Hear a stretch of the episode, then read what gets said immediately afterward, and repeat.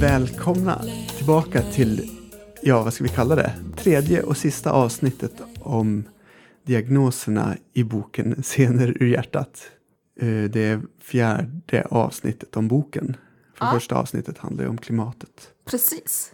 Vi fortsätter att lyssna på Malena Ernmans uppläsning av Svante Thunbergs och Malenas bok Scener ur hjärtat. Det tycker jag låter jättebra. Jag älskar kaos. Jag älskar det omöjliga, allt det där som ingen klarar av. Att jula, stå på händer eller hänga upp och ner i en sele ovanför scenen. Att göra armhävningar samtidigt som jag sjunger en aria som knappt ens går att sjunga när man står still. Och jag är som allra bäst när det blir strömavbrott innan direktsändning i tv så att ingen hinner repa och man bara måste lösa allt där och då i stunden. När jag hoppar in med tre timmars varsel för att sjunga en roll som jag inte har sjungit på åtta år och föreställningen sänds live på alla Sveriges biografer. Eller när någon har blivit sjuk och jag måste kasta mig på flyget för att sjunga en utsåld konsert för 2000 personer i London och få noterna när jag landat och lär mig allting utan till i taxin på väg till The Barbican. Jag älskar kaos. Så länge kaoset är mitt eget och jag får göra det jag är bra på. Det är då jag är som bäst. Jag har ADHD och det har jag förstås haft hela mitt liv. Jag var 45 år när jag fick min diagnos och skälet till att jag inte gjorde en utredning tidigare var att jag aldrig hade haft några större problem som gett mig anledning att misstänka att det var nödvändigt. Jag är ett typexempel på den där superkraften som alla brukar prata om. Den som ofta lyfts fram men som tyvärr väldigt få besitter eftersom de inte råkat haft tillfälligheterna på sin sida. Jag kan höra alla instrumenten i en symfoniorkester på samma gång jag kan höra och se deras stämmor framför mig. Jag hade tur. Det fanns människor som väldigt tidigt såg till att jag hamnade i rätt sammanhang. Omgivningar som råkade passa mig, min talang och mina egensinnigheter perfekt. Omgivningar där jag kunde ägna all min tid åt det jag älskade. Jag var blyg och stammade så mycket att jag fick gå till talpedagog i flera år i låg och mellanstadiet. Ska du gå till ta-ta-ta-ta-talpedagogen nu igen? ropar killarna förtjust när jag fick gå ifrån klassrummet. Jag kunde inte säga meningar som började på vokaler och det tog sån kraft att prata med människor att jag hellre höll tyst. Men när jag sjöng blev allting så enkelt och självklart. Det var min räddning och i sången fanns min egen plats på jorden. Där var jag trygg. Där fanns inga gränser. Där kunde jag vistas i 14-15 timmar om dagen och bara sjunga, lyssna och skriva ner alla stämmor, alla toner, alla ljud. Där fanns ingenting som jag inte kunde klara av. Och fortfarande idag har jag kvar den platsen inom mig. Ett slags känsla som sitter där i muskelminnet. En lycklig känsla som bara är min egen. När jag sjunger mår jag alltid bra. Visst nyanserar hon det här med superkraft lite grann här och säger att Lite, lite. eh, få som besitter den för att de inte haft omständigheterna på sin sida. Ja, men det handlar ju inte bara om det. Det handlar ju om att det faktiskt är ett handikapp någonstans också. Ja, men det är det som är frågan. Hur mycket har det att göra med att man krockar med sin omgivning? Ja, Och hur mycket har det att göra med att man har svårigheter som man skulle haft oavsett vilken omgivning man hade? Ja alltså, för det där kan jag ju känna igen mig i. Jag krockar ju med diverse omgivningar när jag inte, till exempel som i sportsammanhang, där Mm. krockar jag ju totalt. Men i musiksammanhang, där är jag ju mera hemma. Mm. Ja, och det kan ju Och- både ha att göra med att man vet hur saker går till, att man kan Ja, liksom Det var det jag de menade. oskrivna reglerna och, Ja, man och, kan, och sådär. Men, precis. men det kan ju också vara så att det krävs av en förmågor som man inte har i vissa sammanhang. Och motsatsen till det är ju då när man faktiskt får blomma ut så att man Ja. kan göra det som man är bra på och inte behöver hålla på med det som man är dålig på. Nej, jag tänker när man är ute och, och söker arbete och sådär, då ska man ju söka mot så mycket som möjligt. Det är ju jättehårt. Det är stenhårt. Arbetsmarknaden. Ja. Och, och den är ju verkligen inte snäll mot personer som Nej, inte följer normen. Nej, och när det kommer till så här specialförmågor, även om det finns vissa företag som nischar in sig på kanske Asperger och sådana saker, men ja. det är svårt med de där eh, superkrafterna. Och sen kan jag tänka mig att, att det förekommer kanske mer i ADHD-sammanhang än i Asperger-sammanhang.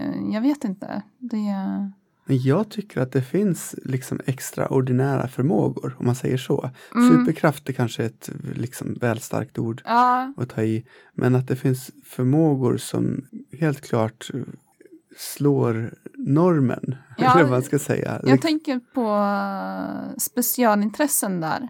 Absolut. Det kan ju vara en slags superkraft. Att man kan, verkligen kan gå djupt Ja. in i någonting. Precis, Det är också lite besläktat med eh, fokus. precis. Och jag tänker på det där som hon säger om musik, det här att höra musik. Och jag är inte så där att man kan eh, skriva ner noter och sådär bara genom att höra och sådär. Men jag kan höra en hel orkester var varje minsta lilla instrument sitter och sådär. Det kan jag. Så det är en fascinerande förmåga hon har. Mm. tycker jag. Och Jag tycker det är kul att hon här också lyfter fram det som är hennes starka sidor, att hon gör det Mm. och ingen annan. Utan Ja. att hon har hittat, Ja, det. hittat på dem själv. Liksom. Att det kommer fram här i boken, det tycker jag Ja. är superhärligt faktiskt. Det, det är som ett litet CV. Ja, ja, det är det. Jag känner igen mig också i det här att jag liksom går igång på det som är till synes omöjligt. Ja, Det att jag, oh, det måste vi fixa, tänker jag. ja så, så blir jag jättepeppad. Jag kan bli lite Så- rädd för sådana situationer men samtidigt så försöker jag hitta lösningar som andra kanske inte skulle tänka på. Mm. Så jag är lite blyg där. Mm, ja. Mm. Och kaos, alltså. Det kan ju finnas olika sorters kaos och vi ska bara trivas i sitt egna kaos på Mm. ett sätt. Det, Jättestor skillnad på ens Ja. eget kaos och någon annans Ja, kaos, tycker jag. när, när man hamnar i kaossammanhang som man inte kan styra över. Ja. Så jag tycker det här är ett härligt kapitel att höra på för att hon är så skön att lyssna på när hon berättar om sig själv tycker jag. Ja. Det viset. Och höra hennes röst berätta om henne själv, det tycker jag är ja. skönt. ja, det är något som jag tycker om med den här ljudboken, att det är så Ja. skönt att lyssna på. Malena Ja. Ernmans röst. Jag brukar inte tycka om ljudböcker annars, men nej, den här gillar jag. Det är, det är häftigt att höra hennes röst i det här sammanhanget. Mm. Jag är så van vid att höra henne sjunga, så det blir en annan eh, det blir en omställning att höra talet, men det blir Ja, okej. roligt ändå. Mm. Mm. Nu kommer låten Varför får man inte bara vara som man är med sånggruppen The Real Group.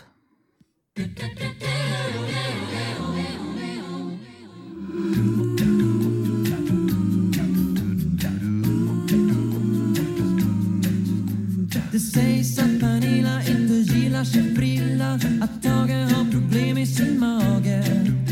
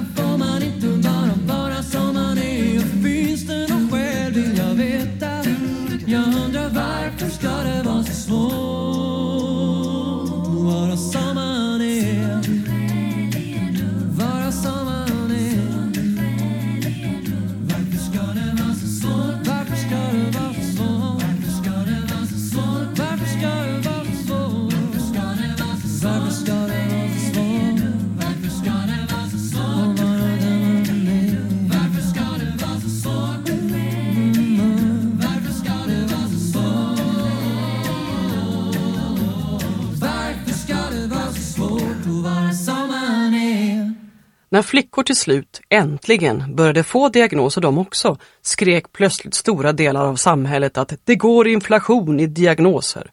Och det är förstås lika vansinnigt som det låter. Men all den okunskapen är naturligtvis inte pojkarnas fel.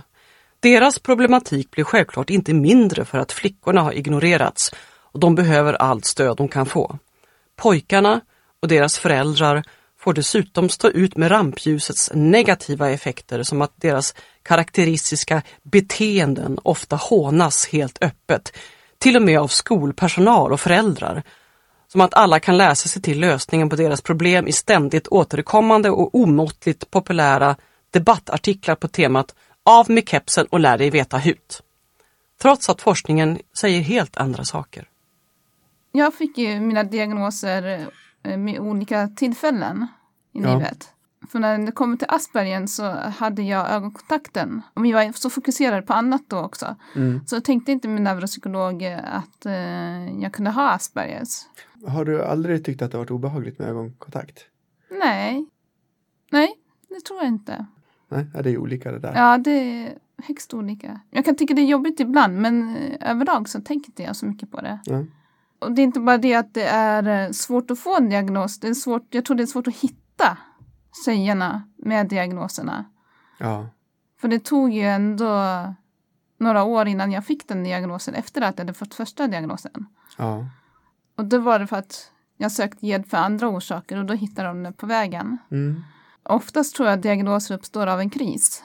Mm, Ja. Någon form av kris, att kroppen säger ifrån på något sätt. Mm. Eller att saker och ting inte fungerar i hemmet eller något sånt där. ja. Som jag varit inne på tidigare här i podden att eh, i skolan där skärpte man ju till sig, där såg man till att fungera väl. Mm. Slappnade man av när man kom hem. Mm. Och då ser ju inte skolan allt det som föräldrarna ser. Nej. Då tar det ju längre tid. Men jag tror inte att det är lätt att få en diagnos. Eh, Och det ska också sägas, jag tycker det i alla fall att man får en diagnos av en anledning. Jag vet att du kanske inte håller med, men jag tycker det är svårt när folk säger så här att jag har en släng av ADHD, jag har en släng av Aspergers, för det är så att de inte riktigt respekterar den Mhm. riktiga diagnosen. För det är ett handikapp för den som har diagnosen och då Mm. är det inte bara att säga att du har lite Aspergers eller sådär. Liksom det... Och det är ju så att man får inte heller en diagnos om man inte har stora problem. Nej, precis. Det är ju det som avgör om man får diagnosen eller inte. Ja, exakt. Ja, okej. Jag kan förstå att att du tycker att det kan kännas respektlöst. Jag, jag vill ju någonstans, jag tror jag kanske brinner lite för det här att, att man är så olika. Varje Mm. person är unik. Mm. Och det gäller att hitta ett sätt, ja, men bygga om liksom så att omgivningen stöttar varje person. Och jag kanske tänker att ibland så, ja ibland så är det ju så att problemen inte är så stora att det blir diagnoser. Absolut. Nej. Och då kanske det, ehm, även om det finns likheter, Ja. så förstår jag att, att det kan kännas fel att jämföra det med diagnoserna. Därför att man inte lever med de problemen. Nej, precis. Man har inte de där eh, extrem, mer extrema problemen. Ja, Och då kan jag känna att, ja men, Men varför om ska man man ens ha diagnos då om folk går omkring och tänker sådär kring diagnoser? Men man får ju diagnos av en anledning. Fast är det inte också ibland ett problem att man tänker, ser ner på personer som har diagnoser och tycker att de är liksom, att det är problem det handlar om? Jo, det känns ändå bättre att se det som en, en diagnos och att man utifrån det inte tar så lättvindigt på det, om man säger så. Då. Mm, ja, just det. Verkligen ser att det är en diagnos och det, ja, men det är bara lite ADHD. Nej, det är inte bara lite, utan det är eh, ett stort problem för mig. Ja, Jag tycker att folk tar lite för lättsinnigt på det ibland. ja jag förstår. Och inte ser att man har problem bara för att det inte syns. Det finns ju de som tror att man kan bota autism och sådana där saker också. Och det kan Mm. jag säga att det kan man inte. Och sen eh, bara för att det inte syns på vissa så betyder det inte att man inte har det. nej, nej. Och Då handlar det ju snarare om att försöka göra om situationen Ja, så att man inte stöter på de här krockarna. Alltså man inte, precis. Och sen så tänker jag så här att jag vill inte bli botad med deras hokus pokus metoder. nej, det förstår jag. Mm. Det vill jag inte, så jag vill hellre ha mina diagnoser. Så Ja. att eh, jag måste välja så föredrar jag att behålla dem. För när man lär sig leva med dem så småningom så är de inte så mycket problem för just dig, även fast de kan uppfattas som problem mot andra, för det krockar ju mot andra. Ja.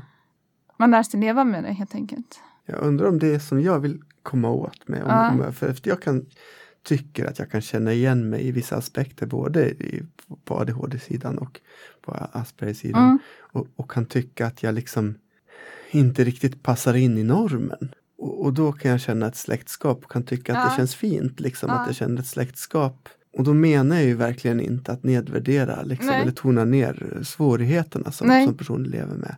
Det är kanske snarare att jag är lite less på det här med att, eh, att det finns så mycket normer som, Du som är jag trött på normen. Ja, jag är ganska trött på ganska många normer. Ja. Det är jag. Ja, vem är inte trött på det? Ja. Jag pratade med någon för ett tag sedan som tyckte det var så jobbigt att folk skulle ha diagnoser. Men då tyckte jag att ja, men är det inte fint att folk är lite olika? Att folk är lite annorlunda och sådär också. Så Mm. att det är fint tycker jag att, att det är så. Att inte alla är stöpta efter samma mall hela tiden. Det skulle jag tycka var lite tråkigt i längden. Mm. Jo, ja, verkligen. Och så hade inte den personen tänkt. Så att eh, det var intressant att se hur andra tänker Ja. hur open-minded man är för andra. Mm. För hon som mest svårigheterna med det. Men ja, jag tycker att det är en balansgång. Att kunna inte rygga för varken svårigheterna eller förmågorna. Därför jag tycker det är så fint med funktionsförutsättningar. ja, precis. Prata om det istället för Ja, både superkrafter och eh, handikapp eller nedsättning. Eller, ja, funktionshinder. Ja. Och eh, som de säger här i början, jag tycker det är ganska bra ändå att det är lite svårt att få diagnoser för att då eh, Mm. får ju förhoppningsvis rätt person rätt diagnos också så att man inte bara lättvindigt eh, sätter dem. Nej, det håller jag med om. Förutom att det ska ju inte vara diskriminerande. Nej, det ska ju inte vara precis. lättare för pojkar att få diagnoser än för flickor. Nej. För så är det ju nu. Det är liksom mera gjort för eh, pojkar med diagnoser, de här mallarna som finns. Mm. Och det, det ställer ju till det för oss tjejer att eh, få Ja. diagnoser. För vi är ju inte alls samma som killar av naturliga skäl. ja. ja, precis. Så Mm. det är knepigt. ja. Ska vi lyssna vidare? Ja, det tycker jag. Idag måste du vara utåtriktad. Du måste kunna lite av väldigt många saker. Du kan i princip besitta kunskaper på forskarnivå och ändå inte uppfylla betygskraven i högstadiet om du misslyckas med att ta för dig verbalt. Mm. Ja, kort. Ja, men intressant. Jag känner igen mig i det där, för jag var inte så utåtriktad i skolan. Inte på det sättet som man kanske måste vara idag. Jag har en känsla av att kraven har förändrats mycket sedan vi gick i skolan. Ja, Och tanken på med sociala medier och sådana saker att eh, man måste slå sig fram hårdare än när vi var gymnasieelever. och även skolämnena. Jag tror att de började ändras då. När vi Ja. gick. Att idrott fick en teoridel till exempel. Det, det var väl rätt så nytt då när vi gick gymnasiet här för mig. Jo, precis. Men, men, men sen har det blivit ännu mer så att man måste klara alla delar för att få godkänt. På grund av en tjej i min klass som mobbade mig gärna Mm. så umgicks jag inte jag så mycket med klassen som sådan. Så jag höll mig till mina kompisar som som tur var gick på samma skola. Mm. Så jag vet inte om jag missade mycket där av det där spelet som pågick på grund av det. Men jag märkte inte så mycket av det där. Jag gick min egen lilla väg där i skolan. Mm, okej. Ja, för det här som Malena pratar om här ja, är, är väl rent krasst att man faktiskt inte klarar av, man får inte godkänt i skolan om man inte lyckas nå upp till alla målen i, i kursen. Och, och då om man har en ojämn begåvningskurva ja, så slår det jättehårt. För då får man ju inte någon bekräftelse på det som man faktiskt klarar av. Jag gjorde så när jag, jag vet inte hur du gjorde när du valde gymnasieutbildning, men jag gjorde så att jag var lite skoltrött och kände att jag ville den här gången satsa på, um, det stod mellan samhällsspråk och, eh, och musikestetiska för min del. Och då kände jag att jag vill hellre ha tre roliga år och läsa ämnen som jag verkligen brann för än att återigen hamna i situationer där jag tvingades läsa ämnen jag inte kunde och behärskade så bra. Ja, Och eh, det gick rätt så bra för mig. Men jag har ju dyskalkyli, det vill säga svårt med siffror. Ibland kan jag mm, vända och vrida på dem i, i vissa sammanhang. Och då bad jag faktiskt rektorn att få skippa matten helt och hållet.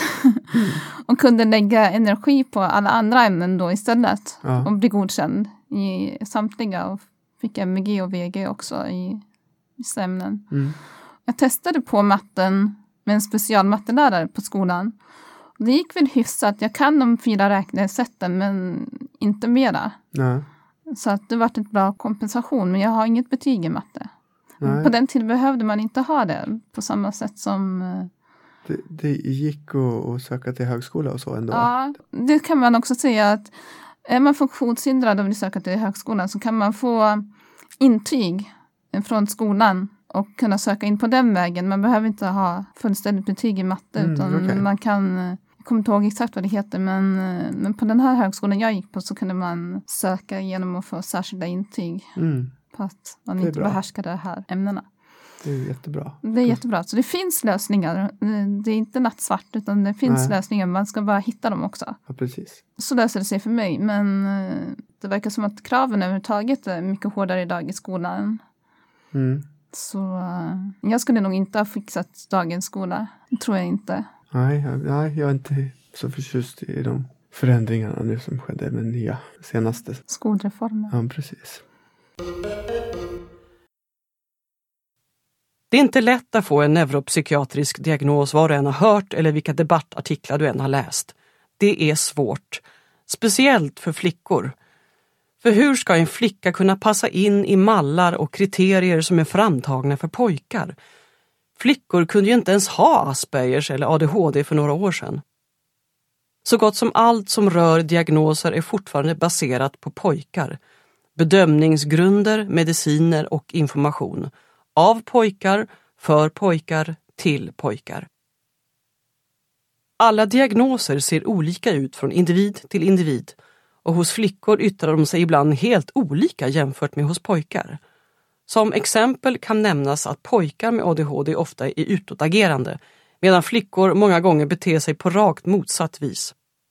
De allra flesta ställda diagnoser är resultatet av ett uppträdande som uppfattas som störande för andra och eftersom tjejerna ofta håller inne allt det där som måste ut så hamnar de på efterkälken direkt. Den som inte syns eller hörs utanför hemmet får sällan någon hjälp. För hur många föräldrar orkar gå till botten med alla problem? Hur många föräldrar väljer att frivilligt ägna tre, fyra år åt att kriga med barn och ungdomspsykiatrin för att deras barn i bästa fall ska få en stämpel i pannan som fortfarande i mångas ögon anses vara ett handikapp? Mm. Ja, jag värjer mig lite emot det där att klassa det som en stämpel i pannan att få en diagnos.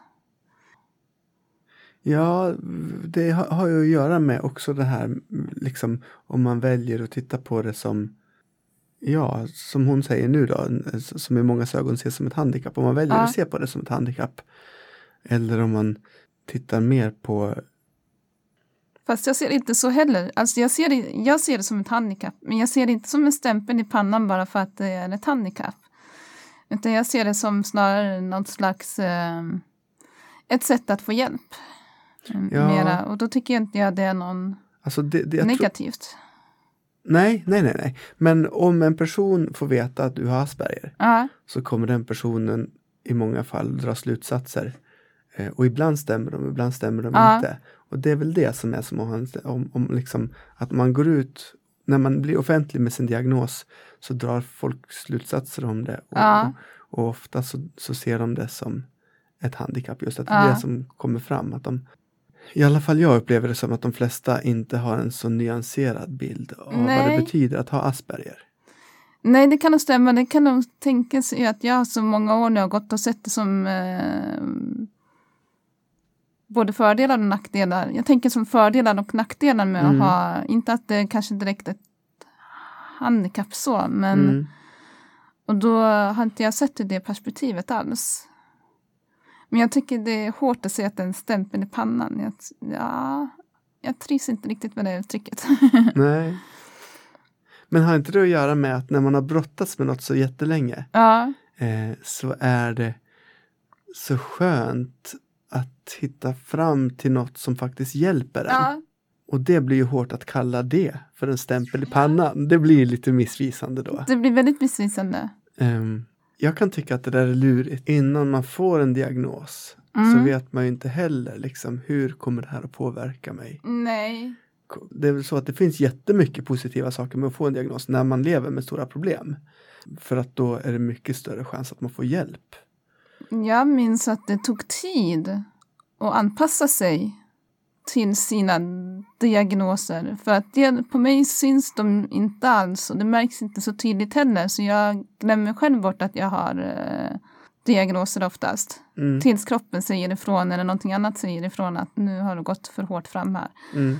Och då tyckte jag att det tog så väldigt tid att, att finna sig till rätta med dem. Vad hade det med identitet och Ja. själv, självbild att göra? Ja, det hade det att göra. Jag tyckte inte man fick så mycket hjälp med det heller. Nej. Från habiliteringen och tänka de banorna. Mm. Det hade hjälpt mycket.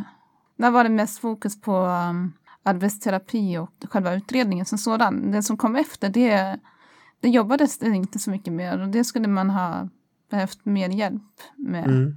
Självbilden och sådana saker. Mm. För sånt tar tid att, hitta. Och sen hur man ska vara med det och till vilka ska man säga det och sådana där saker. Det är, det är inte alls enkelt. Hur upplever du det, liksom det här att komma ut ur garderoben som, som person med Asperger? Det, det, det har du ju gjort väldigt tydligt här med dina Ja. poddar. Och, Lite läskigt i början men samtidigt så vet jag att jag gör det av en bra orsak och då känns det bra att göra det. Ja, det var läskigt i början men nu känns det bara bra. mm. Och det känns bra för en själv också att veta att man är lite halvoffentlig med sina diagnoser så att eh, folk får bättre förståelse för andra som har diagnoser också. Ja. Det tycker jag, det är det som är syftet med poddarna, att, att hjälpa andra också. Mm. Så att de får det lättare, förhoppningsvis. Vi kanske ska avrunda där, hela, hela vårt prat om boken. Ja, det låter bra. Ehm, Jag tror att jag talar för oss båda när jag säger att vi inte nog kan rekommendera den här boken till alla som är intresserade av miljöfrågor och funktionsfrågor. Nej, verkligen inte. Den har verkligen, för mig har den betytt jättemycket som autismmänniska att få läsa. Och, ja, dels för att förstå familjen Erman Thunbergs situation mycket bättre och sen få en, en vidare förståelse för eh, autismfrågor överhuvudtaget. Och sen är det ju alltid intressant att få veta mer om miljöfrågor också. Så jag rekommenderar den varmt. Mm. Ja, väldigt spännande. Mm, Tack Malena för samtalen, det har varit väldigt givande tycker jag. Ja, men tack Petter, för det har också varit givande tycker jag för min del. Ja, det har varit lite utdraget, men nu, Ja. nu är vi i mål. Nu är vi i mål. Här kommer låten Gabriella sång med Malena Ernman.